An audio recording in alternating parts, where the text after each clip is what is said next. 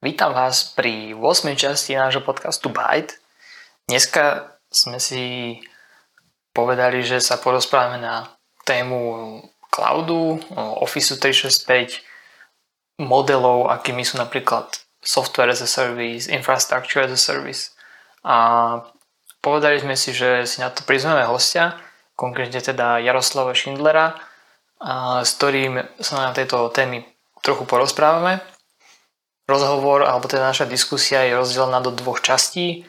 A jedna je taká dlhšia, v tej sa rozprávame viacej o e, takých tých princípoch toho cloudu, čo to znamená, ako to tam zhruba vyzerá v tých cloudových centrách a v druhej časti sa rozprávame viacej o tých, o, o teda pojmoch software as a service, infrastructure as a service a na konci ešte tak zhrnieme a povieme nejaké typy k tomu, ako viesť efektívne meetingy, čo môžeme spraviť preto, aby sme na meetingoch nezaspávali a, a ešte by som pripomenul pre stredoškolákov hlavne, ktorí sa zaujímajú vo svoj sebarozvoj vo voľnom čase a radi robia pre seba niečo viacej, hlavne v oblasti teda nejakých a informačných technológií, sietí, programovania, a, tak je otvorená registrácia do programu HTC, ktorý je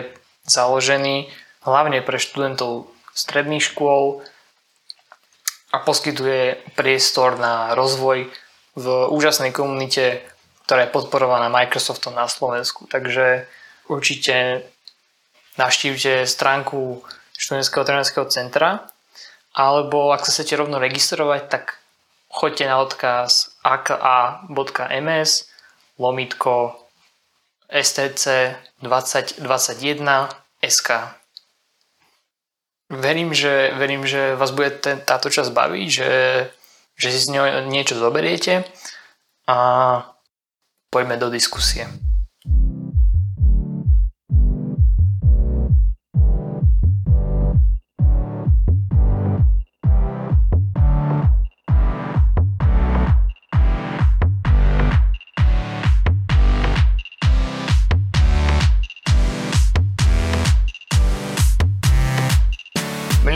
Poslucháči, vítam vás pri 8. časti nášho podcastu Byte. Dneska sme si pre vás pripravili rozhovor s pánom Jaroslavom Schindlerom, ktorý pracuje v spoločnosti Microsoft Česká republika na pozícii Cloud Specialist Modern Workplace. Venuje sa teda produktom ako je Microsoft Office 365 a Microsoft Teams. Ahoj Jarda. E, zdravím, ahoj e, Matěj. Ja sa teším na dnešnú diskusiu. Chceli by sme trošku prebrať takúto, takúto oblasť toho cloudu, vysvetliť našim poslucháčom, ktorí sú teda hlavne študenti, ako to môže vyzerať v takom cloudovom centre, čo si pod tým pojmom vlastne majú predstaviť a do neskôr v diskusii by sme sa mohli porozprávať o tom, čo môžeme očakávať od formy práce v budúcnosti.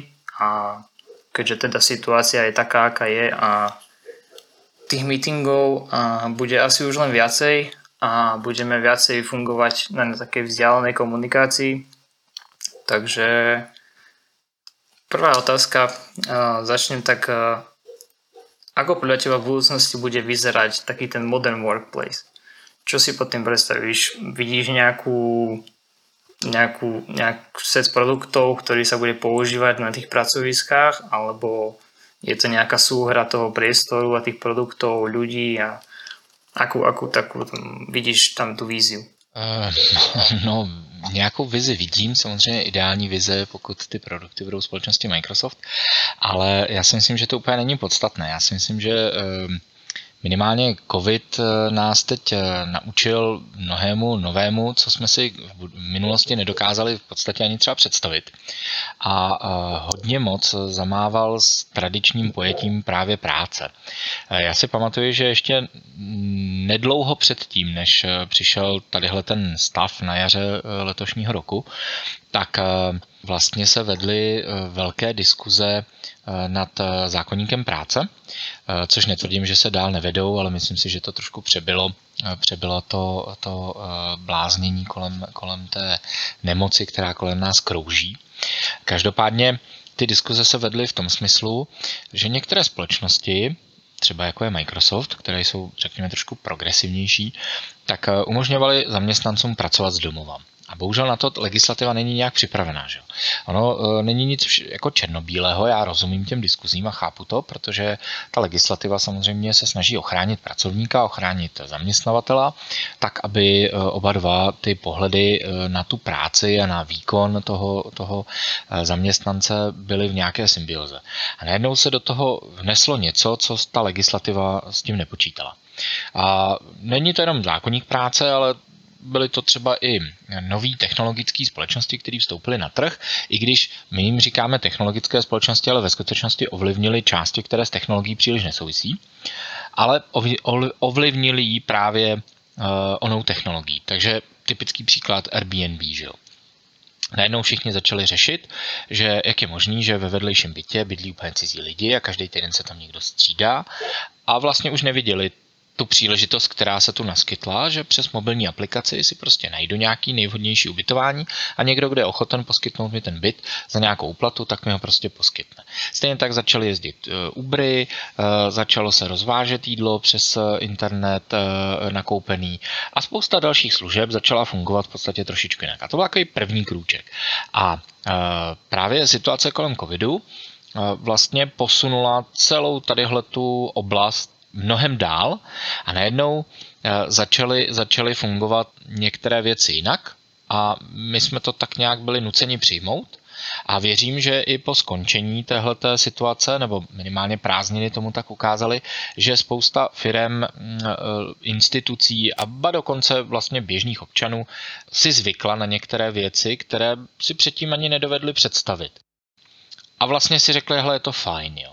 Eh, minimálně v té první vlně covidu, a když se vrátíme k té práci, tak v té první vlně covidu dost hodně firm zjistilo, že eh, ta práce není o tom, že ten člověk eh, v 6 hodin ráno nastoupí někde na nějaké pracovní místo, které je mu vyhrazené a ve 14.30 nebo v 15 prostě odpípne, že odchází domů a to je to, že pracoval. Eh, ta práce se skrývá úplně někde jinde. Ta práce se skrývá v tom, že ten člověk eh, dosáhne nějakých cílů, které jsme si vytyčili v té firmě, eh, že naplní nějakou, nějakou představu toho, co by měl dělat, že naplní nějaké úkoly, které mu byly přiděleny, ba dokonce, že si bude nějaké úkoly třeba i hledat sám a najednou se zjistilo, že v tom covidu to, co bylo nepředstavitelné, že by lidi pracovali z domova a ta firma by normálně fungovala. Přeci, když ten uh, zaměstnanec nesedí na té židli, tak ho nemůžu zkontrolovat, že, že, že udělal tu práci nebo tak. A teď se zjistilo, že vlastně spousta firm jela dál, fungovaly, netvrdím, že to nějak neovlivnilo nebo nezasáhlo, to je samozřejmě zase říkám, není to černobílé, ale spousta těch firm Eh, jela dál a vlastně dosahovala dál nějakých, řekněme, přijatelných výkonů, eh, dosahovala přijatelných nějakých příjmů, i když ty lidi nebyli, nebyli v té práci, fyzicky myslím, a pracovali někde na cestách. Takže to, čemu někteří předtím, řekněme, na, na to hleděli s despektem, typický byli takový ty, že jo, eh, lidi, volnějšího eh, ražení, řekněme, co sedí v kavárně, teď tam měli otevřený ten svůj laptop, notebook nebo mobilní telefon a, a cvakali si tam něco a když eh, bychom se jich zeptali, co děláš, tak by řekl, já zrovna pracuju. A tak jsme si řekli, no tak on sedí někde v kavárně, kafíčko, krásantíček a tam jako nějaký notebookík, notebookík a něco si tam cvaká. Ale ten člověk skutečně může dneska pracovat. Že jo? To znamená, uh, otevřelo to prostě různé možnosti a ukázalo to, že to je životaschopný koncept, že prostě ta práce není o tom být přivázán někde ke stolu a nějakým způsobem ťukat do psacího stroje na stole, ale že já vlastně můžu být kdekoliv. A pokud ty úkoly, které mi někdo vytyčí, mám, tak, eh, mám je splněné, tak eh, jsem vlastně odvedl tu práci, ale stejno, že jsem někde byl nebo nebyl. Mně třeba to přineslo, když budu hovořit za sebe, tak eh, mě to přineslo vlastně paradoxně hrozně hezký období, eh, kdy jsem byl víc s dětmi. Té práce bylo hrozně moc. to souvisí s tím, co mám na starosti, že mám na starosti Microsoft Teams, což je komunikační platforma a tím, jak předtím nikdo si neuměl představit práci na dálku a z domova, tak najednou v pátek to nikdo nechtěl a, a v pondělí to potřebovali všichni. Takže eh, bylo práce hodně, byla práce náročná, zajímavá, eh, nicméně eh, taky mi to přineslo tu možnost být třeba s rodinou a s dětmi. Čili já jsem část dne odpracoval, pak eh, lusknutím prstu jsem prošel dveřmi v pracovně a byl jsem se svou rodinou Tatínek byl doma, eh, mohli jsme poobědvat, mohli jsme posnídat, posvačit, eh, v klidu si sednout, mohli jsme si vyběhnout na zahrádku, pohrát si s dětma a pak se zase vrátit třeba k té práci. Když si připočtu čas, který eh, bych ztratil cestou do práce a zpátky do kanceláře, myslím tím tradiční, tak jsou to nějaký dvě hodiny denně, které vlastně jsem teď mohl věnovat těm dětem. A místo toho, abych s nimi byl třeba tři hodiny celkem, tak jsem s nimi mohl být pět hodin najednou. Takže já v tom jsem hledal ty pozitivní věci. A tohle je jedna třeba z pozitiv té práce, práce, eh, kterou můžu vykonávat eh, v podstatě kdekoliv a díky technologiím vlastně můžu vykonávat kdekoliv. A skvělé na tom je, že cloudové technologie tím, že svým principem nejsou, nejsou svázaný s mým počítačem, tak eh, mi vlastně umožní obrovskou svobodu. A to je, to je bych řekl, to, co vidím jako nejpřínosnější na moderní, na moderní práci, eh, novém, novém způsobu práce, moderním, moderním pracovním prostředí, je do jisté míry svoboda. Svoboda těch lidí v tom, jak si tu práci třeba zorganizují. Eh, je logické, že to nemůže fungovat u všeho. Asi kdyby tohle se zavedlo třeba u řidičů tramvají nebo u pilotů letadel, tak eh, to nedává smysl. Ten tak prostě jsou pozice pracovní, kde to jako nelze aplikovat paušálně. Ale znovu opakuju, není to úplně černobíle. Nicméně u těch oborů, kde je to jenom trochu možné, tak si umím představit buď plný přechod na nějaký takovýto způsob práce na dálku třeba, anebo částečný. Ja tu vypichnem zo pár vecí, lebo spomenul si to celkom dosť. A dalo by sa povedať, že v podstate táto pandémia urýchlila celý ten nástup a vlastne donútila niektoré firmy alebo aj teda spoločnosti, aby pristúpili na prácu na diálku. A čo teda prinieslo výhody povedzme pre používateľov tým, že nemusia nikam dochádzať. V tomto sa ja stotožňujem byť napríklad tiež s tebou, keďže ja teda akurát študujem na vysokej škole. Naša univerzita prešla kompletne na MS Teams a všetci vlastne komunikujú cez tento nástroj. No a tým, že aj aktuálne teraz som doma, tak nemusím v podstate tiež nikam dochádzať a vlastne mám tiež tie dve hodiny k dobru, čo je teda veľmi pozitívna vec. A z hľadiska tohto nemohlo by, nemohlo by toto nejakým spôsobom predstavovať riziko pre, pre tú firmu alebo pre tú spoločnosť, že z hľadiska bezpečnosti, že v podstate človek pracuje od hocikadiaľ a môže byť na nejakých, neviem, nezabezpečených sieťach alebo môže byť teda, nemusí byť doma a či tam nemôže byť nejaká, nejaká hrozba bezpečnostná, čo sa týka tohto. Ano, ano, určitě. Je potřeba myslet na to, že ve chvíli, kdy ty uživatele nebo ty zaměstnance vlastně dám kamkoliv, tak eh, je potřeba zajistit to technicky tak, aby eh, k nějakým možným únikům, případně nějakým rizikům, eh, pokud možno nedocházelo, což je jako nerealizovatelný, takže abychom je spíše minimalizovali.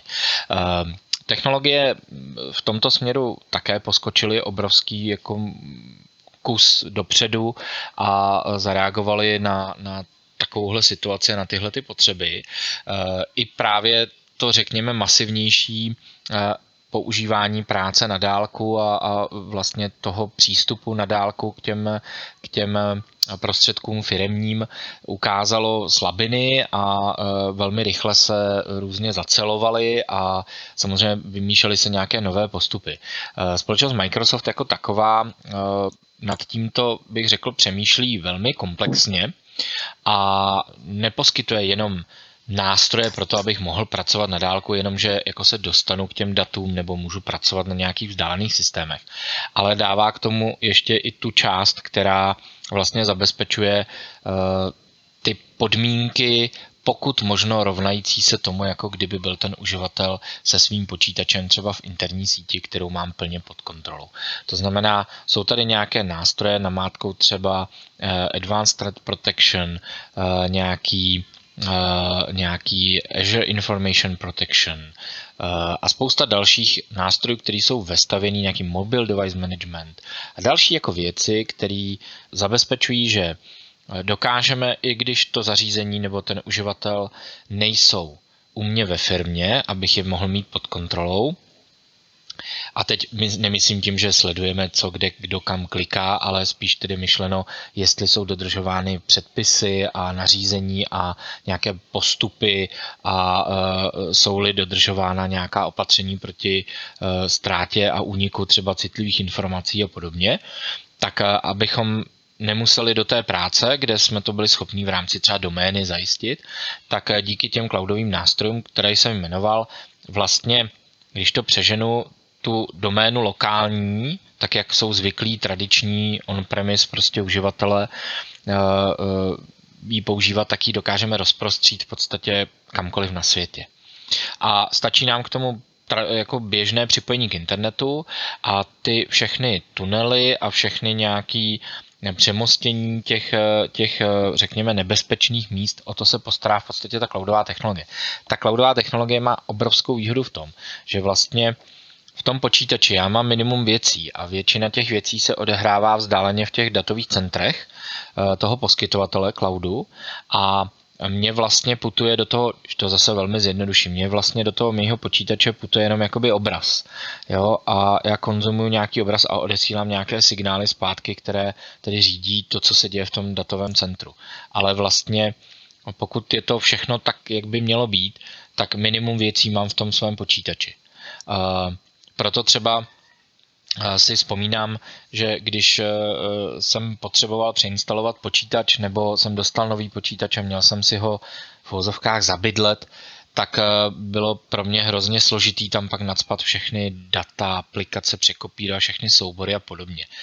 Upřímně řečeno, příklad teď je rovnou z domova, jeden počítač doma se nám tady pochroumal, zkrátka dobře přestal fungovat, byl to počítač mojí manželky, Eh, OK, vzala si můj počítač, eh, druhý nějaký tady Surface, co mám a eh, přihlásila se svým online účtem a v podstatě jako velmi rychle začala pokračovat tam, kde skončila bez nějakých nutných přetahování dat a všeho možného. Prostě v tom počítači vlastně nebylo nic zásadního.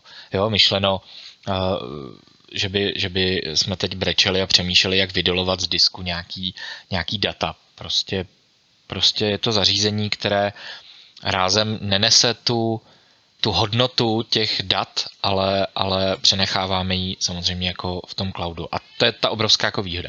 Na druhou stranu je potřeba si uvědomovat, že cloud není samospásný. Jo, že dneska tady to datové centrum je a zítra tady být nemusí. To jako je potřeba mít na paměti stále a není to, není to nic nereálného. E, nicméně tady je to spíš o volbě a o nějaké strategii, kterou si zvolím, kterou si nastavím pro eh, výběr toho správného cloudového partnera. Protože jsou partner, který si na vizitku napíše cloudový partner a rovná se to jeden server, nějaká eh, nějaký prostě, který mám v garáži a nazvu to jako dám si na to štítek cloud a, a budu říkat, že to je cloud, protože to de facto jako tu definici splňuje, ale ale uh, nezabezpečí mi ten cloud tak, abych uh, mu svěřil své data. A pak je jiný poskytovatel, který je silným hráčem, je, je prostě uh, hráčem na trhu mezi několika nejlepšími, má obrovskou sílu, datový centra má vybudovaný různě po světě a podobně a přináší mi k tomu, že řeknu, že jsem v cloudu ještě spoustu dalších benefitů, které nejsou úplně zjevné, ale které minimalizují to riziko, že dneska tu je, zítra to nebude. Jo, ale e, e, tam se to ale samozřejmě může stát, takže to, to nikdo neví, že, co se jako může stát všechno.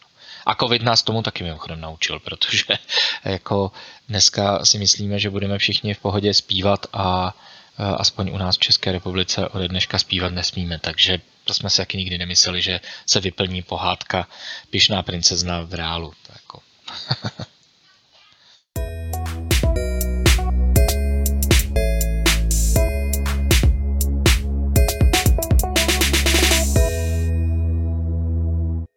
Čo, čo by, už sme tu teda načali nejaké to, nejaký ten pojem toho cloudu, ale pre niekoho, kto, pre napríklad študenta, ktorý nepočul nikdy o tom, alebo mm, nevie si úplne predstaviť, že ako to môže v takom cloudovom centre vyzerať, tak čo si má pod, pod tým pojmom predstaviť a ako to, môže, ako to v takom cloudovom centre zhruba vyzerá, keby si to tak mal popísať?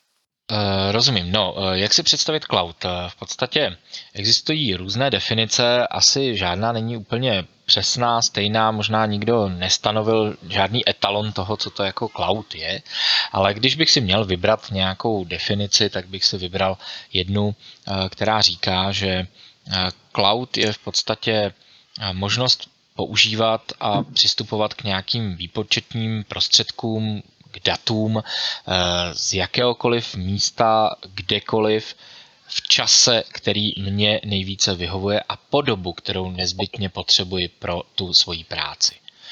Eh, možná to zní jako divně, ale vlastně je to docela fajn. Já to zkusím uvést na příkladu, eh, jak vlastně cloud jako s jakou myšlenkou pracuje. Představme si, že jsme na dovolené a natáčíme si eh, na videokameru nějaký jako rodinný záběry.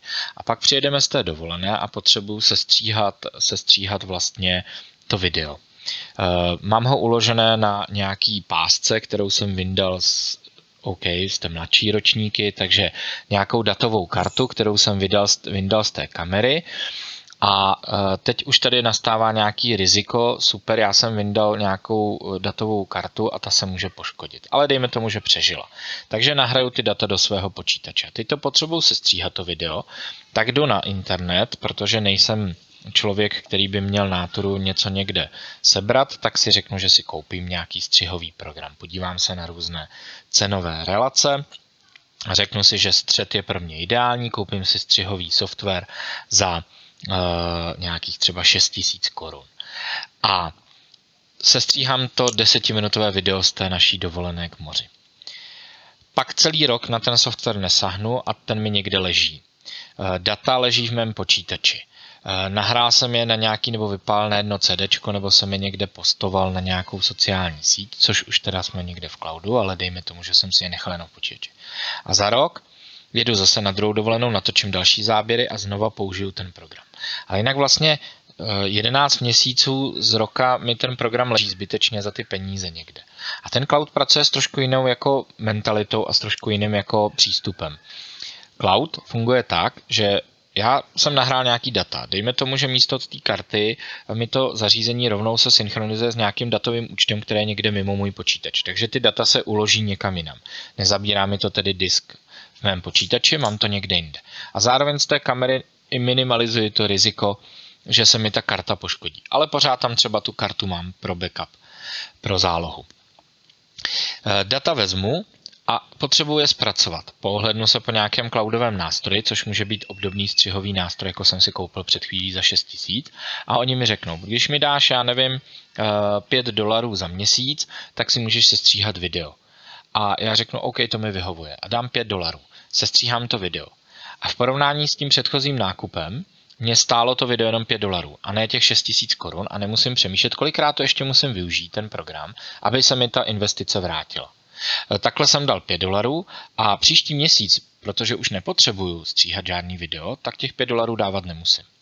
Čili to, ten cloud je přesně tohleto. Je to o tom, že já mohu si vzít takové prostředky výpočetního výkonu, infrastruktury, případně aplikací, eh, které zrovna teď aktuálně potřebuji v takovém množství, ve kterém ho potřebuji a po dobu, po kterou je potřebuji nezbytně. A pak už za ně platit třeba nemusím. Čili eh, to, v tomhle já vidím obrovskou výhodu a přizpůsobují se tomu trendu spousty společností softwarových. Někteří zákazníci to nesou samozřejmě jako těžce, protože ta historie toho tradičního pojetí vlastně těch výpočetních prostředků a vůbec práce na počítačích je prostě v nás hluboce zakořeněná a i mě trvalo nějakou chvíli si zvyknout na to, že existuje něco jako cloud, ale ve chvíli, kdy si na to člověk zvykne, tak zjistí, že v podstatě nemá cenu úplně uh, se zaobírat tím, co mám za stole na za nadupanou mašinu, protože já si tu nadupanou mašinu můžu na chvilku půjčit, když ji budu potřebovat. Jo, jenom když si představím tu investici prostě třeba 50 tisíc do nějakého super nadupaného notebooku, abych jako si na tom mohl párkrát e, sestřihnout jako video, tak je jako fajn, ale já po většinu času brouzdám na internetu a, a, a píšu si s kamarádama po chatu, na to nepotřebuju prostě notebook za 50 tisíc. A bohatě mi stačí prostě notebook za 20 nebo za 15 a přesto ty věci jako střih videa nebo náročnější třeba výpočty můžu udělat právě v tom cloudovém prostředí, což jako je super, že? Tím pádem jako můžu značně ušetřit na takových věcech, jako je můj počítač, anebo ty aplikace, a ty peníze vzít a investovat je do, něco, do něčeho jiného, co třeba mi rozvine můj biznis nebo mě posune ve studiu třeba. Jo. Můžeš si místo notebooku zaplatit za 30 tisíc eh, cestu někde do zahraničí na zkušenou. Přijde mi to rozumnější investice, než dát 50 do notebooku. A ještě teda k té druhé části té otázky, že ako či, či, je, či je to tam nejaká serverovňa, je tam strašne veľa káblov, alebo musí to byť nejaká obrovská budova, alebo že, že ako to tam asi vyzerá. Tak, každý z těch poskytovatelů to samozřejmě řeší různě.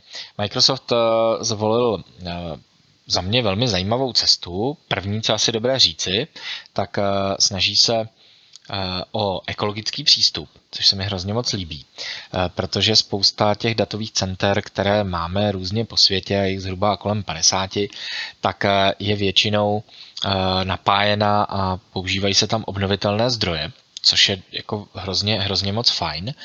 A tedy se vlastně Microsoft snaží nezatěžovat, protože na jednu stranu, že někdo řekne, super, tak tady mi běží počítač a tam běží nějaký mraky počítačů v tom datovém centru a je to ještě víc energeticky náročný. Takže Microsoft se snaží jako ukázat, že eh, se to dá řešit samozřejmě i nějakou, řekněme, alternativní energií a cestou prostě obnovitelných zdrojů.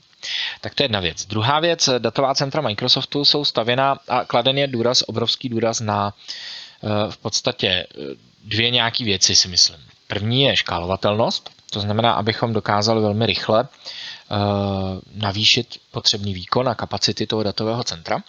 A vedle toho je to, je to vlastně eh, pokud možno eh, co největší jako variabilita, abychom mohli měnit různě ty konfigurace nebo vůbec jako aby se to datové centrum dalo velmi rychle přizpůsobovat a a měnit aktuální potřebě a podmínkám. Čili Microsoft se snaží stavět své datové centra takže když bychom si to měli představit, jsou to normálně obyčejní haly v uvozovkách, eh, kam eh, naváží klasické lodní kontejnery, to znamená to, co znáte, co vozí ty velké lodě zaoceánský, kde jsou naskládané na sobě ty dlouhý kontejnery, nebo to, co vlastně to je jako že rozměr nebo modul nějakého kamionového návěsu tak eh, do toho on vestavuje vlastně eh, svoje datové centra. Ty, do toho vestavuje ty reky a jsou tam nějaký želetkový, nějaký dva účkový nebo jedna účkový prostě servery. To znamená, jsou to nějaký prostě servery. A další zařízení samozřejmě, který je potřeba. To všechno se propojí uvnitř toho kontejneru a ten kontejner je eh, dimenzován tak, že v podstatě funguje autonomně, a má jenom nějaký jasný jako konektor k tomu datovému centru. To znamená, takovýhle kontejner se na tom kamionu přiveze do té haly, tam se složí a je tam připravená přípojka do toho datového centra, nacvakne se a jede ten, konektor, ten kontejner. Kontejner je vlastně samostatná jednotka a tvoří nějaký pole, pole těch, těch serverů a toho výpočetního výkonu. Vlastně skoro všechno se virtualizuje, to znamená, že já pak nevnímám ten kontejner jako jednotlivý servery, ale vnímám ho z pohledu toho eh, cloudu, ho vnímám jako nějaký navýšení výkonu nebo navýšení nějakých prostředků, který mám najednou k dispozici. A na ně se pak přesunou nějaký nějaký virtuální prostě stroje, infrastruktura se virtualizuje a tak dále. To znamená, v podstatě všechno se virtualizuje. A to poskytuje zase obrovskou výhodu v tom, že vlastně nejsem závislý na tom, kolik tam těch serverů mám zrovna nebo tak, jo? že prostě to opravdu můžu jako navirtualizovat. A ten výkon je udělaný, nebo ten vůbec ten kontejner je udělán tak, že běží jenom jeho část.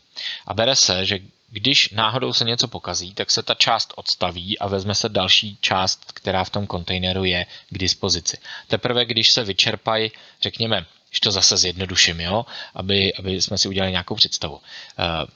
V tom kontejneru je třeba, já nevím, několik tisíc serverů, jak pro, pro příklad dáme, že tam je třeba, nevím, tisíc serverů. Z toho běží 333 serverů a dvě třetiny jako v vozovkách zahálej. Ve chvíli, kdy se s tou třetinou něco stane, zapojí se druhá třetina. Ve chvíli, kdy se s ní něco stane, zapojí se poslední a ví se, že se ten kontejner musí odstavit. A v případě, že dojdou ty servery a pokazí se i ta poslední třetina, tak se ten kontejner v podstatě vezme, odpojí, naveze se jiný, tenhle se odveze a, a dál se to v podstatě jakoby neřeší. Čili Microsoft rozhodně nechodí po jednotlivých serverech a nekontroluje, jestli ten server běží nebo neběží, ale jakýsi automatizovaný systém eh, nějakého udržování vchodu těch, těch věcí vlastně kontroluje a zapíná, vypíná ty stroje podle potřeby. Zároveň tím můžu udělat tu škálovatelnost, takže když potřebuji najednou honem výkon, tak můžu zapnout ty další v vozovkách nečinný stroje, který tam čekají na to, až se někdy spustí. A, a dosahujeme tím toho, že, že vlastně velmi rychle dokážeme ten výkon navýšit. A ať už v tom vlastním kontejneru jednom, anebo vlastně tím, že přivezu další kontejner. Takže jako je, to, je to hodně rychlý. Další věc je, že, že samozřejmě ty kontejnery se vybavují a staví někde mimo to datový centrum, to znamená, že nejsem závislý na tom, že to mám někde jako v datovém centru, tam musí někdo chodit a pájet to tam. A tím vlastně dosahujeme velmi vysoké jako bezpečnosti protože do toho datového centra, byť je třeba to rozlehlá hala nebo několik hal budov eh, vedle sebe, tak eh, vlastně má tam minimum lidí přístup. Běžně se tam normální člověk z ulice nedostane, jsou tam nějaký perimetry zabezpečení, ať už fyzického, případně pak elektronického a podobně. Eh, technici, kteří se o datový centrum starají, mnohdy nejsou ani u toho datového centra přímo a starají se na dálku, takže ehm, je to, je to vlastně i z tohoto pohledu vlastně velmi dobře zabezpečeno. Čili ten kontejnerový systém umožňuje zajistit i nějakou míru jako té fyzické bezpečnosti třeba. A další výhodou je třeba i chlazení. Ten kontejner má na sobě nějaký chlazení a tím, že stojí ve velké hale, kde přirozeně prostě profukuje vítr, nemá to žádný speciální jako chlazení, tak eh, se vlastně i chladí. Takže i tohle je třeba jako domyšlený. Plus Microsoft třeba má velmi zajímavý projekt, který teď zrovna je ve fázi uh, ne, jako ukončení nějaké etapy, tuším, to byla druhá etapa. Ten projekt se jmenuje Natic. A je to, že uh, místo do kontejneru lodního se umístil do velkého jako tubusu, uh, to datový ten jeden kontejner a potopilo se to pod moře. Takže Microsoft testuje i vlastně jako umístění těch datových center pod hladinu moře, což přináší dvě věci skvělý chlazení a za druhý, uh, za druhý uh, totální fyzickou bezpečnost, protože pochybuju, že by se někdo jako potápěl a začal tam loupit někde jako v datovém centru a i kdyby se do něj dostal, tak tam nateče voda a tím pádem jako nic nezíská. Takže jako i tohle, tohle třeba Microsoft jako testuje. Projekt Natic se to jmenuje, je to velmi zajímavý se podívat, byly tam videa, jsou tam videa, fotografie, dokumentace k tomu projektu, ale je to jako zajímavý koncept, si myslím. Takže takhle nějak jako zhruba vypadají datový centra. Jsou to vlastně kontejnery, které jsou narvaný serverama klasickýma, není tam nic jakoby na míru. Eh, Microsoft si nenechává dělat jako na míru nějaký servery, používá standardní vybavení, většinou od Dellu eh, nebo od jakýchkoliv jiných výrobců. Eh, tím nechci preferovat jenom Dell, ale prostě používá různý výrobce a nemá žádný jako speciální nároky na to, protože vlastně jde jenom hlavně o ten, nebo jako Samozřejmě nějaký nároky tam jsou, ale, ale myšleno zjednodušeně, eh, že to nejsou nějaké jako přehnané nároky, že by si Microsoft nechával vyvíjet na míru svoje nějaké věci a neměl to nikdo jiný. Eh, určitě se najdou nějaké součástky, které jsou specifické pro Microsoft, ale jako obecně lze říci, že ty serverové části jsou prostě standardizované servery, které se používají kdekoliv jinde. Což přináší samozřejmě úsporu na financích. Že? A velmi snadný doplnění těch serverů, protože nemusím čekat, až mi někdo něco vyrobí, ale prostě vezmu standardní server, který mám a zapojím ho do té infrastruktury a jde to. Hm?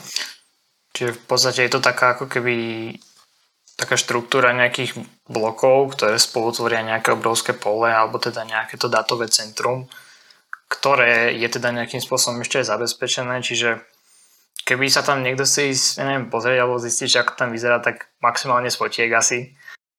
Ano, e, existuje určitá jako omezená možnost se do datového centra podívat, teď teda v době covidu nikoliv, ale e, pro nějaké významné zákazníky e, děláme i jako tour do těch center, že se tam dá jakoby dostat, ale je to velmi jako složitý proces a v podstatě ani mnozí z nás jako ze zaměstnanců nemáme šanci se tam jako dostat, protože ta fyzická bezpečnost je prioritní je to asi stejný, jako kdyby vás někdo vzal já nevím, do banky ke zlatýmu prostě pokladu, ke zlatým rezervám, taky vám je nikdo nikdy neukáže, že? protože věř, musíte jako věřit, že ta banka dělá všechno pro to, aby, aby ta bezpečnost nebyla narušena, tak úplně stejně tak to dělá v podstatě Microsoft. Uh, jsou nějaký perimetry ochrany, takže když to zase jako zjednoduším, několik kilometrů od toho datu nebo metrů no možná kilometr třeba od toho datového centra je zeď, přes kterou když začnete líst, tak asi přijde nějaký takový pan nebo paní, který bych řekl, že z té geneticky modifikované kukuřice byl trošku přerostlý a vysvětlí vám, že tam to co dělat. Takže jako asi takhle by to začalo, pak když už byste se dostali blíž, tak samozřejmě uh, jsou tam další nějaký stupně ochrany a vstupy do toho datového centra nejsou asi jednoduchý. A i kdyby tohle všechno člověk překonal, tak přijde, sebere si, vleze do nějakého toho kontejneru, když to přeženu, kontejneru a vezme si tam jeden nějaký ten server, tak vlastně tím, že se všechno virtualizuje, tak vlastně ani Microsoft sám neví, kde jsou přesně data toho zákazníka. Či kdyby někdo jako si to sebral, řekl si, tak a teď jsem sebral data tady, já nevím, společnosti ABC, SRO, tadyhle, která někde něco jako tady tvoří, tak vlastně je to lichý si myslet. Já vlastně získám nějaký fragment čeho si a nevím vůbec, co to je. Protože všechny ty data jsou tam šifrovaný nějakým způsobem a za další získám opravdu jenom fragment něčeho, kdy ta virtualizace vlastně zajišťuje, že že eh, ty data různě jako, řekněme, plovou nebo, nebo eh, přelévají se z jednoho serveru na druhý, tak jak je zrovna aktuální potřeba zatížení a tak dále. Či dneska jsem v tomhle kontejneru se svýma datama, zítra jsem v jiném. Jo. Čili nemá, není to tak jako třeba v mnohých jako lokálních datových centrech, a teď je nijak nechci hanět nebo jako říkat, že to dělají blbě. Jo. Prostě prošli nějakým vývojem. Eh, většina třeba, když si já pamatuju, začal boom webu a web hostingu a všeho možného, tak eh, to jako si pamatuju tu dobu, kdy datový centra tady třeba v Praze, eh, byla to třeba Casablanca, jo, nebo různý jakýhle, eh, nebo Ignum třeba poskytoval služby, že jsem si vzal svůj počítač oni mi přidělili nějaký místo v reku, já jsem ho tam postavil, oni ho připojili a teď jsem si tam ho mohl jako starat o něj, a, nebo se mi oni o něj starali, nebo oni mi pronajmuli jejich počítač a řekli, tohle stali žiletka, tenhle server je tvůj.